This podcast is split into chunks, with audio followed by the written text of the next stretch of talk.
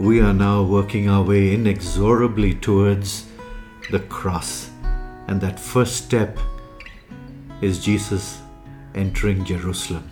So we're in John chapter 12, and I'm going to be reading from verse 12 to 26 out of the New Living Translation. The next day, the news that Jesus was on the way to Jerusalem swept through the city. A large crowd of Passover visitors took palm branches and went down the road to meet him. They shouted, Praise God! Blessings on the one who comes in the name of the Lord. Hail to the King of Israel. But Jesus found a young donkey and rode on it, fulfilling the prophecy that said, Don't be afraid, people of Jerusalem. Look, your king is coming, riding on a donkey's colt. His disciples didn't understand at the time that this was a fulfillment of prophecy. But after Jesus entered into his glory, they remembered what had happened and realized that these things had been written about him. Many in the crowd had seen Jesus call Lazarus from the tomb, raising him from the dead, and they were telling others about it. That was the reason so many went out to meet him, because they had heard about this miraculous sign. Then the Pharisees said to each other, There's nothing we can do. Look, everyone has gone after him. Some Greeks who had come to Jerusalem for the Passover celebration paid a visit to Philip, who was from Bethsaida in Galilee. They said, Sir, we want to meet Jesus. Philip told Andrew about it, and they went together to ask Jesus.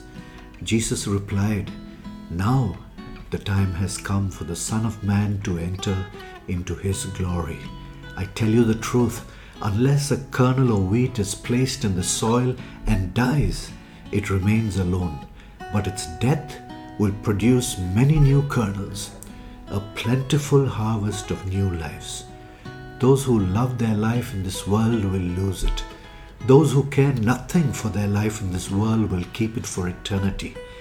Anyone who wants to serve me must follow me, because my servants must be where I am. And the Father, the Father will honor anyone who serves me. Heavenly Father, as we listen to this passage, we are reminded of how single minded Jesus was in fulfilling the reason that he was here on earth. Even as he went into Jerusalem, he knew that he was going to his death, but it didn't deter him. And Lord, we ask even as we listen to this devotion to purpose that we too would be able to have this kind of single mindedness in fulfilling our raison d'etre, Lord, our reason for living. Help us, Abba, to be able to fully, completely follow after you, even if it gets difficult and inconvenient Help us to stay the course. And we know that we can only do it with the power and the presence of your Holy Spirit within us.